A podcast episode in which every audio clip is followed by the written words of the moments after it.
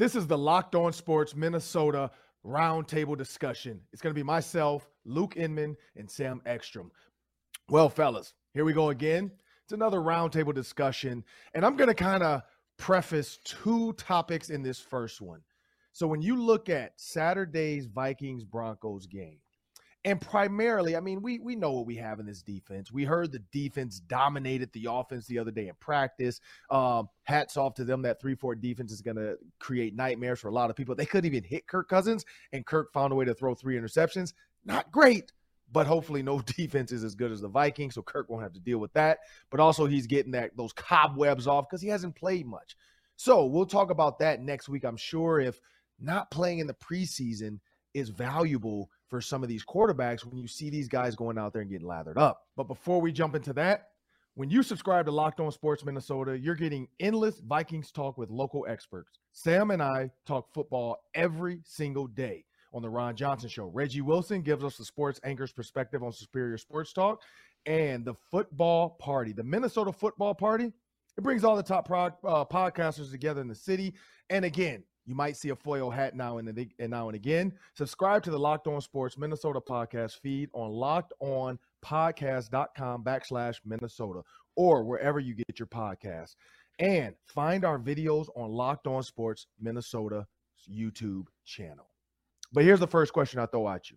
When you think about the Broncos Vikings game coming up on Saturday, what are some of the storylines that you're looking forward to? And is JC Tretter – can we look at this offensive line Saturday? And does this JC Tretter start to creep in now saying, well, maybe we could have had a serviceable guard?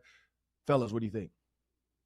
Yeah, I think first and foremost, Vikes Bronx this Saturday it always starts with the quarterback, right? How much does Nick Mullens play and how does he look? Is he getting acclimated quickly? Is he getting his timing and chemistry down with his receivers? Is he starting already ahead of a guy like Mannion Armand? He came from the similar offense with Shanny, but it's different verbiage, new looks, new wrinkles. So I'm going to give him personally a big grace period here in the next three, four weeks, but every snap still matters. And how he plays Saturday, it's going to go into the decision when it comes to who's going to be the backup week one. The other thing I'm going to be looking forward to is the running back stable. I got questions here. I love all four of them. First and foremost, they're deep, they're talented, they've got a great mix of vets at the top and these new young talented guys coming in with Kene and Chandler, but Will they actually keep five running backs when you include CJ Hammond in the mix? I mean, from a talent perspective, I think if you're just keeping the best 53 guys on the roster, they would have to.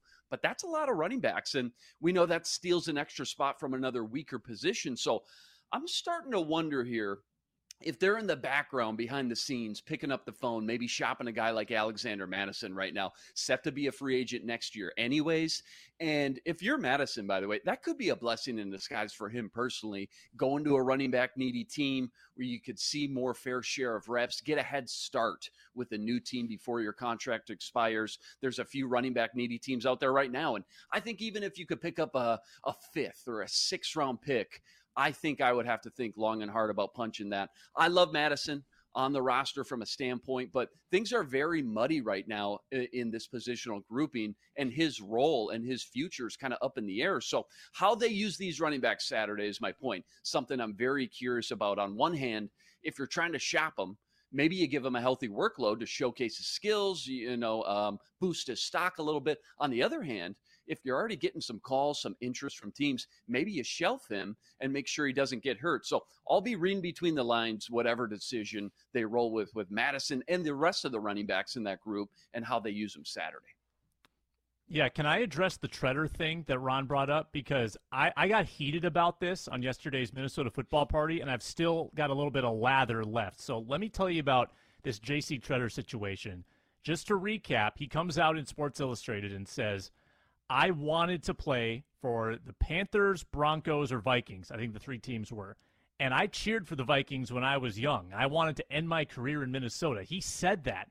He also said the Vikings never returned our calls. He's been available? What? Mind blown. He's been available this whole time, and the Vikings didn't make a move to bring him in.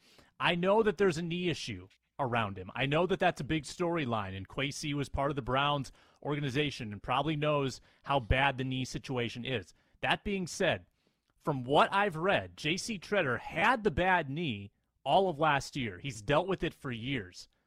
He's been a top three center in the NFL the last four years. Garrett Bradbury, God bless him, has the worst pass blocking grade in the NFL the past three years. So I can't mm-hmm. believe that J.C. Tretter couldn't go out there on like a stump of a leg and still be a league average center. I'm sorry. Like he clearly has shown the ability to play through injury. I think he would have been a fantastic addition to this offensive line.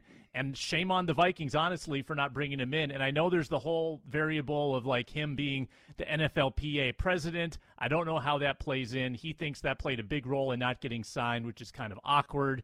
But hey, I'm not here to play politics. If I'm crazy, I'm here to win football games. So bring in J.C. Tretter. Do it. Bring him out of retirement. Do it now. You did it with Favre. You can do it with J.C. Tretter. This is what I'll say to this.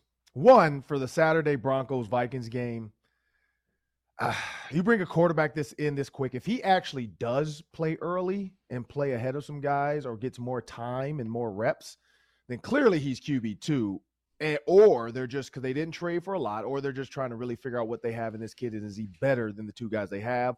They're kind of figuring that out at practice. But the problem in the game is you don't want to throw him out there if he really doesn't know the offense. But the good thing about preseason, nobody does anything too tricky. It's pretty basic on both sides. In the third game, most of the teams are pretty much set. They know they have an idea. Um, they probably have four or five get spots now where they're kind of like, well, you know, it could be this guy or this guy, and those five to six guys are fighting for those last spots now. So I'm not too caught up in the the, the Saturday storylines. But here's where I go with the JC Tretter. I feel like this is a game of telephone. I feel like both sides are telling the truth, but I feel like nobody's smart enough from a media standpoint right now to just say what really happened.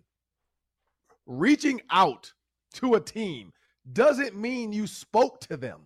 It just means you try to get in contact with him, whether it was your agent, whether it was you calling the coach because he was with the Browns, calling the coach he knows that knows Kwesi. But I guarantee it wasn't like a formal conversation with Kwesi or Kevin O'Connell or even anybody. You know, it could have been a scout maybe that he knows that knows a guy. So reaching out to the team, whether he called the switchboard or just left a message, and the coach never really got the message and didn't understand and thought it was maybe an NFLPA call because it said, "Hey, this is JC Tretter from the NFLPA. Can you give me a call back?" Who knows what that looked like? But the whole I reached out, he didn't say I spoke to the Vikings and they didn't get back to me. He just said I reached out to the Vikings. I mean, come on now. When we were all younger, we probably reached out to a lot of people. I'm pretty sure you reached out to Jennifer Lopez at one point. She never got back to you she didn't even know you existed. Still bitter so, about no- that one. so nothing against that. You know, nothing against what what he's saying and what the Vikings. I think both sides are saying the truth. I think the media took his comment of, "Oh, I reached out to the Vikings. I hadn't heard back from them." Like they don't owe you anything. You didn't work out for them, and then you didn't hear back from them. You just reached out. Every every free agent is reaching out. Like, hey man, coach, let me know, man. Like I, I still got it, man. Let me know. And those coaches just one, they're in the middle of training camp. They're in the middle of 90 guys that they have to really worry about. And so I think both sides are telling the truth in this. I think there was a reach out and there was a like we had no idea he reached out. Like so that person who actually probably took that call or got that email or whatever it was, they're probably sitting there like, "Oh crap, I sure did forget to tell coach about JC Tretter reaching out to me." But at the end of the day, it doesn't matter. If he's not if there's 32 teams, now we could say it's political because the NFLPA president situation. I don't think that matters because even though you're the president, if you're on a team, you still have no real pull as far as with the actual organization as a whole, meaning the NFL. So I think that's a little bit of a reach. If he is not healthy and, and the Browns or whoever else sign him and teams have tried to think about possibly getting him, everybody, you know, it's the same thing. Everybody knows. Now, maybe he'll get a workout for somebody now because he's created enough noise and they'll see the same thing everybody else sees. Like he's not healthy. Like there's a reason for it. Ed Ingram, for the Viking standpoint, I don't know about the Panthers. Ed Ingram looks good. Like he looks like a guy that can work in and learn and, and get baptized by fire, but become better. So in that instance, I, I just say it's a wash. I, I say he made he might have reached out, but I don't think it was anything formal for him to be like, oh, they never called me back. That sounds like a bitter boy or you know, they reached out to a girl on Instagram and she didn't, you know, she left his DMs on red, you know, and didn't respond to him. That that's what I feel like is going on there. But as we transition and move in, I mean, we're still talking about this roster. The Vikings cut Jordan Berry and they keep Ryan Wright. He won the job. Um, could they find a, another punter in the market? I, I mean, nothing against you know, but look at the Buffalo Bills, the situation they're dealing with. They let go of their punter. Now their other punter might be suspended for the year. Who knows what's going to happen with this civil court case? You know, who knows what's going to happen with if it becomes a criminal case? Uh, it's tough to really just put your neck out on the line sometimes and find another. Like finding a punter is not always that easy. Um, so the Vikings feel like, um, you know, Ryan Wright is the best option. Like, I mean, the the the, the comment you know you have in there, Sam, is he didn't he hadn't won the job, um, or sorry, that he had won the job. You know, uh, is it what I mean? What? Because again, there's a new special teams coach, so it's not. This is not Kevin O'Connell making this decision. This is special teams coach going off of what he sees. And so in that instance, it's the special teams coach. He's picking his kicker, his punter, and his long snapper. The head coach literally doesn't have a say in that besides, well, what, why? Or the GM, why? Like, give me your reason why. And then they make the decision together. But the special teams coach, that's the reason why you hire these guys. You delegate. That's the reason why you have a defensive coordinator and a linebackers coach and a quarter, you know, a running backs coach, a quarterback. You delegate that for them because they're with those guys every day. They're in the meeting rooms. They know their mentality. They get their vibe, their swag. So that's on them.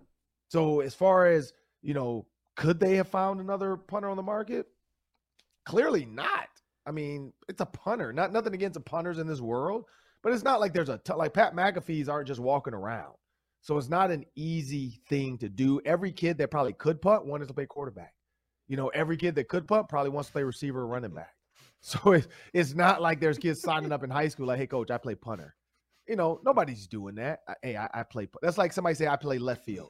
I'm a left fielder coach. Like kids don't do that at that age. Like you just become good at the outfield and then you realize I can do other stuff. So you play outfield because that's your best way to get on the field. And that's what a punter ends up being. Greg Coleman said that. You know, he was fast. He could play DB. He could have played receiver. But his coach told him, like, hey, this is your ticket. And he taught him how to punt. And Greg, you know, became the first NFL black punter and, you know, is all she wrote. So unless you have a coach that's pushing you and knows you, it's not a ton of punters out there. But that's what I think. I don't know. What do you say, Luke? Yeah, I, I, thought this move was kind of wild, actually. Pretty spicy move. I just I didn't see it coming, but you know I respect it. They're rolling with the young kid with the potential to groom, develop him. Got the bigger frame, the bigger leg. Kind of just another win in Kwesi's first draft, even if he is a UDFA. They all count, and I think they'll certainly keep their options open because it's not like he blew the competition away. And the bar, let's let's be real. The bar wasn't set very high to begin with anyway. So I still think he's ex- uh, expendable and they'll keep their eyes open on the market as cut days continue. Um, you know, I put it at maybe a 20, 30% chance come next Tuesday. I get what you're saying, Ron. Right now, there's not a lot of options, but next Tuesday at 3 p.m., everybody's got to be down to 53. Boom, the Wild Wild West starts. There's going to be a lot of movement, teams cherry picking guys that just got cut. Um, you know, Tuesday by 4 p.m. after cutdown day, Vikings may have another new punter on the roster pending who's available. So it's certainly not out of True. the question, but I think when you make a move like this, you say, hey, whether we end up getting and finding somebody new next week or not, we are comfortable and confident rolling into the season as this guy as our punter. So clearly they like him. All right, let me let me guy let me tell you guys a little history lesson. All right, uh, about four punters ago, Matt Wile was signed by the Vikings after cut day. He wasn't in the picture at all. They bring in Matt Wile. Britton Colquitt was signed after cut day because he was cut Vikings brought him in. Jordan Berry was signed after cut day, September 2nd, 2021. See the trend here? The Vikings organizationally have switched punters at the last moment three times in the last five years. They are open, I think, to punters hitting the market, scooping them up, and saying, all right, that's our guy now. And I know that might not be fair to Ryan Wright and Jordan Berry, the guys who competed all, all camp, but that's the business. There are good punters on the market a lot of times after cut day. And I know it makes some sense to go young and cheap where you just have the guy under your under contract for the next 3 years in Ryan Wright, but This is the weird thing about this, fellas. Matt Daniels, special teams coordinator, says on I think it was a couple of two days ago, he says we're going to have a punt off on Saturday, a punt off to decide the competition. Then they cut Berry. What's going on there? Kevin O'Connell gets asked about it yesterday. They say, Did Ryan Wright win the job? And he says, Well, we wanted Ryan Wright to be the only punter this week, but I think he still has to like compete with himself. Basically not giving him the job. I think that there is every possibility the Vikings find a new punter to bring in that is not Wright or Berry, and they might not even know who it is yet. I think they're just waiting to see what happens on roster cutdown day. So I'm a little bit of a conspiracy guy here. I think that there's there's more at play. That's probably further down the road. Anybody wanted to to hear today about punters, but my mind is racing. I think there's more going on here. I got it at a 30% chance there's a new punter after cutdown days next Tuesday at 3 p.m. Sam, you seem like you're a little bit more than that, a little higher percentage. Would you say that's correct? I would. I just I don't think you're going to be married to the rookie undrafted free agent punter if there's a good veteran like a Jordan Berry type who's been punting mm-hmm. six seven years and maybe he got beat out by uh, a rookie. Like for instance, Ron mentioned the Buffalo Bills situation. That's an ugly situation with uh, with Matt Araiza, but their veteran punter got cut in favor of Ariza, and I'm not sure that he's a bad punter. I just think they wanted to go younger and cheaper. So I think there could be good options available. And, and let's be yeah, honest well, too here, just real quick as we wrap up. You're not saving a ton of money going with the cheap young guy either. You save what two, three hundred k at most. I mean, that's not moving the needle much either. So we know these guys don't cost a lot. So it's not like they're just trying to penny pinch and go with the cheaper guy to save salary cap. Uh, I think they want to go and find the best punter, whoever that may be. Yeah, so this is what I'll say. He is a rookie. He is a UDFA, so or undrafted rookie, mm-hmm. UD, UDR. Um, but he was a free agent, so he's a rookie, undrafted. They can stash him on the practice squad if they really like him and they want to grow him. That's mm. an option uh, because this practice squad probably will need one more quarterback if they unless they decide to keep three um, for practice purposes. Um, and there's possibly going to be like depending on how many receivers they keep. There's going to be two on there there's not a lot of room needed for other positions. So I could see a punter maybe being on the practice squad for a little bit to see. Um, and mm-hmm. yeah, bringing in a veteran guy that gets cut because there are going to be some cuts because some of these punters, the amount of money they make if they're a vet, sometimes like, look, how many more yards are we getting out of this punter versus this guy? If it's five, ten yards, is that five, six hundred thousand dollars worth it? Probably not. And that's why veteran punters usually have to take a pay cut or they get cut. And um, and that's any veteran though. That's not just punters. Veterans usually deal with that. Like, what are we getting out of this guy versus rookie? And is it like is this, you know, whatever, three million worth it versus this one million? And that's that's where they kind of have to figure out, you know, money versus talent. But before we jump, because I'm excited about this next topic. Because Jerry Kill, like, he could play DB the way he's backpedaling right now. Like, I'm excited to talk about this like I think Jerry Kill right now has a better backpedal than Lewis Cine. But before we jump into this topic, we have a word from our sponsors. Yes, we do. I'm excited to get into that topic. I'm also excited to talk about betonline.net, the fastest and the easiest way to check in on all your betting needs. Find your favorite sports and events, the number one online source for odds, lines, and games. Find reviews and news of every league, including MLB, NFL, NBA, NHL, combat sports, esports, even golf. You can check out the Broncos Vikings line for Saturday and see if you want to wager on some preseason football. BetOnline continues to be the top online resource for all sports wagering information. They've got live in-game betting resources as well, scores, podcasts, they've got you covered. Head to BetOnline today or use your mobile device to learn more about the action happening. BetOnline, where the game starts. So, as we jump into this one, good old Jerry Kill. Country Jer.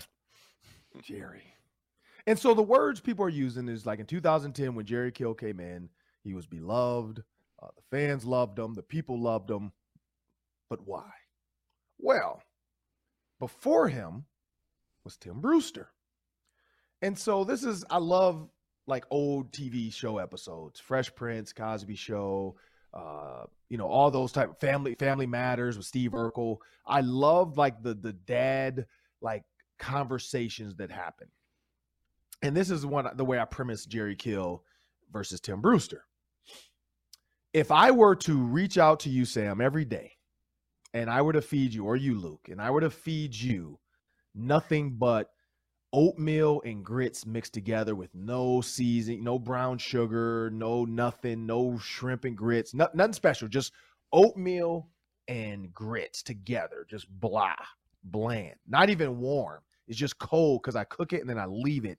And then I serve it to you for about a year. A year. And then, then I show up with just a simple hamburger, no seasoning, Nothing special to it. Maybe a little cheese, ketchup, relish. Not even pickles, just relish. Because, hey, I'm just giving you, you are going to love that relish hamburger, right? After a year of grits and oatmeal. And I'm not saying Jerry Kill is not good, but Jerry Kill to me, he wasn't flashy. He wasn't anything special. Um, as far as like creating a, a new vibe, what he was was a better option over Brewster. Brewster completely like ran the program into the ground with some of his antics, some of his recruiting tactics, thinking that Texas was the place, the hotbed he had to get players from, thinking he was going to play Texas and beat them all the time. Like all the stuff that he was saying just didn't fit what Minnesota was about. And so I think what Jerry Kill is forgetting is when he came in, and this is why I say this, he had to change the culture. He had to change what people thought about Tim Brewster. He had to change what people thought about the past, the 1 in 11 seasons, all that stuff. He had to change it. And he did. He won 10 games. He went to bowl games. He became a great coach. The fans did love him and appreciate him. He was good. Health declined. 2015, he moves on. Be- not on his own regard because he had to from his epilepsy. Tracy Claeys takes over. Tracy Claeys is not a leader. Like he's a great defensive coordinator. He's not a head coach. A head coach has to be more of a CEO. And I, I look at it as like the office. Steve Carell, leader, carries the show. Kevin is just a piece. If Kevin had to carry the show, I don't think he could do what Steve Carell could do. And that's what Tracy Claeys ended up being. He did fine because he was just able to keep doing what Jerry had done, but he wasn't creating his own. You know, he you have to create your own when you become head coach. You can't just do what the last guy did because now you don't have your voice. You don't have your message. You don't have, you know, you don't touch every player. And then we know things happen. The scandal, you know, players deeming being out of control because Claeys maybe didn't have a handle like Kill did. And so then PJ Fleck comes in and he wants to change the culture because of what had happened in the past. And I think Kill took it personal that it was a knock on him. It's not a knock on you, it's a knock on the culture that had happened in between your absence with Claeys. And when you think about Kill now making the comments and then he backpedals. So I'm gonna, I'm gonna break it down before we talk about it. He backpedals now and says, "Yeah, I probably came in a little too hot. I said I'm never gonna step foot back on the campus. Blah blah. Like uh, you know, he said, he said I don't reg- I don't know if I regret it. I don't know if I can regret it or not. He said, but I do know my life has not been the same since I left Minnesota. So what I'm noticing now in that comment there is this is just a guy that is really hurt. He's hurt. He had to leave, but it's misguided anger. You know, they say women can identify what they're mad about and tell us. And we, we're all married, so we know. Men, if you're hungry, you're mad. If you're mad, you're mad. If you're sad, you're mad. He doesn't know how to express what's really going on. He's just going straight to mad saying, I'm not going to shake this guy's hand. He didn't do anything to you. He never once made a comment about Jerry Kill. He just came in and said, We're going to roll the boat. We're going to change the culture. We're going to put our oars in the water, you know, compass, whatever, blah, blah. He about Jerry Kill. Jerry Kill is making this personal. Jerry Kill doesn't know how to express his feelings. That's where I'm getting at. He doesn't know express his feelings. Like he's a man. We don't know how to express our feelings all the time. Like we don't. We could be completely sad, but we're going to be mad about it. We could be hurt, but we're going to be mad. We could be hungry. We're going to be mad. Like it doesn't matter. Like we don't know how to until our wives or somebody says, "Hey, what's really wrong with you?" And then we open up eventually and say it. And then we like, "Man, I was mad because of I was I was just tired. I didn't even think about that." And so looking at his statements now, saying, you know what, like it was my dream job in 2010. I was devastated. Nobody, he said, nobody really knows how devastated I was when I left Minnesota. Like he's telling us exactly how he feels. So I, this is what I say, fellas. My question to you guys: After all that, Jerry Kill backpedaling a little bit. He's Lewis Cine now. He's backpedaling. I shouldn't have said that. I don't know if I should say that. You know, his backpedal's not good, but he's trying. He's backpedaling. But he, I don't think he'll ever, as a man, say maybe he will, but I don't think he'll ever just say, "I'm sorry, my bad, PJ." I, you know. But he said, "I love watching Minnesota win." He said, "I'm rooting for Minnesota," which he's not going to root for him when he plays them. But he said, "I love watching Minnesota win." He's like, "I'm not rooting against them." He did say, I don't enjoy seeing him run up and down the sideline. I don't know what that has to do with anything. Um, so it, it's just interesting to me. But this is what I'll say. Coach Kill walks into the stadium. Is he is like what what should we expect from this or what what needs to happen for this to move forward? Like if PJ puts up 77 points on him, is this gonna make it worse or is Kill finally just gonna bury the hatchet, shake his hand, and say, you know what? I don't know what's been wrong with me. What do you think? Yeah, yeah, it's a good question. I don't know. It feels like Kill's the one who comes off pretty petty in this one. Personally, I I like Kill during his time at Minnesota. I hate to see the chirping going on. Feels a little unnecessary and maybe a little below the belt at times. Uh, I I know his comments, like you said, Ron, they stem from a lot of emotions, and I think just at the end of the day, he's he's just still really loyal to the University of Minnesota. He still obviously clearly has a lot of love and passion towards the entire state and the, uh, the football program specifically. And he's clearly got some sort of problem that, you know, what he's seen and what he's heard about the way PJ carries himself and his real motives. I think he said something in there, some sort of quote about PJ thinks he only cares about himself and not the players and, you know, not the, the image he's created and put on over these last few years. I personally, I don't have enough to go on other than what I've seen and heard, and I personally haven't seen anything of that nature. So it's hard for me to agree with him and you know these kind of verbal attacks that he's put on him until I'm proven otherwise. And you know to move on, I don't know. Like you said, Ron, I think this is a Jerry Kill problem, and Jerry Kill needs to find a way to manage his emotions a little bit better. Yeah, you know, this morning, guys, I went out to get donuts and when I go to the donut shop, I usually drive by our old house on the way back just to see what's going on over there. And I drove by today, and it was painted a different color. We painted that house. We spent a lot of hours painting that house. We were on ladders and we went through all these paintbrushes. We were filthy. We hand painted that house, and now they painted a different color. So when you put a lot of energy into something, like Jerry Kill did in Minnesota, and you see it being done differently, even if that different thing is fine and good and, and works for those people, you're frustrated. You're frustrated that you worked hard and now it's being done a different way. And I can't think of two more different people than Jerry Kill and PJ Fleck.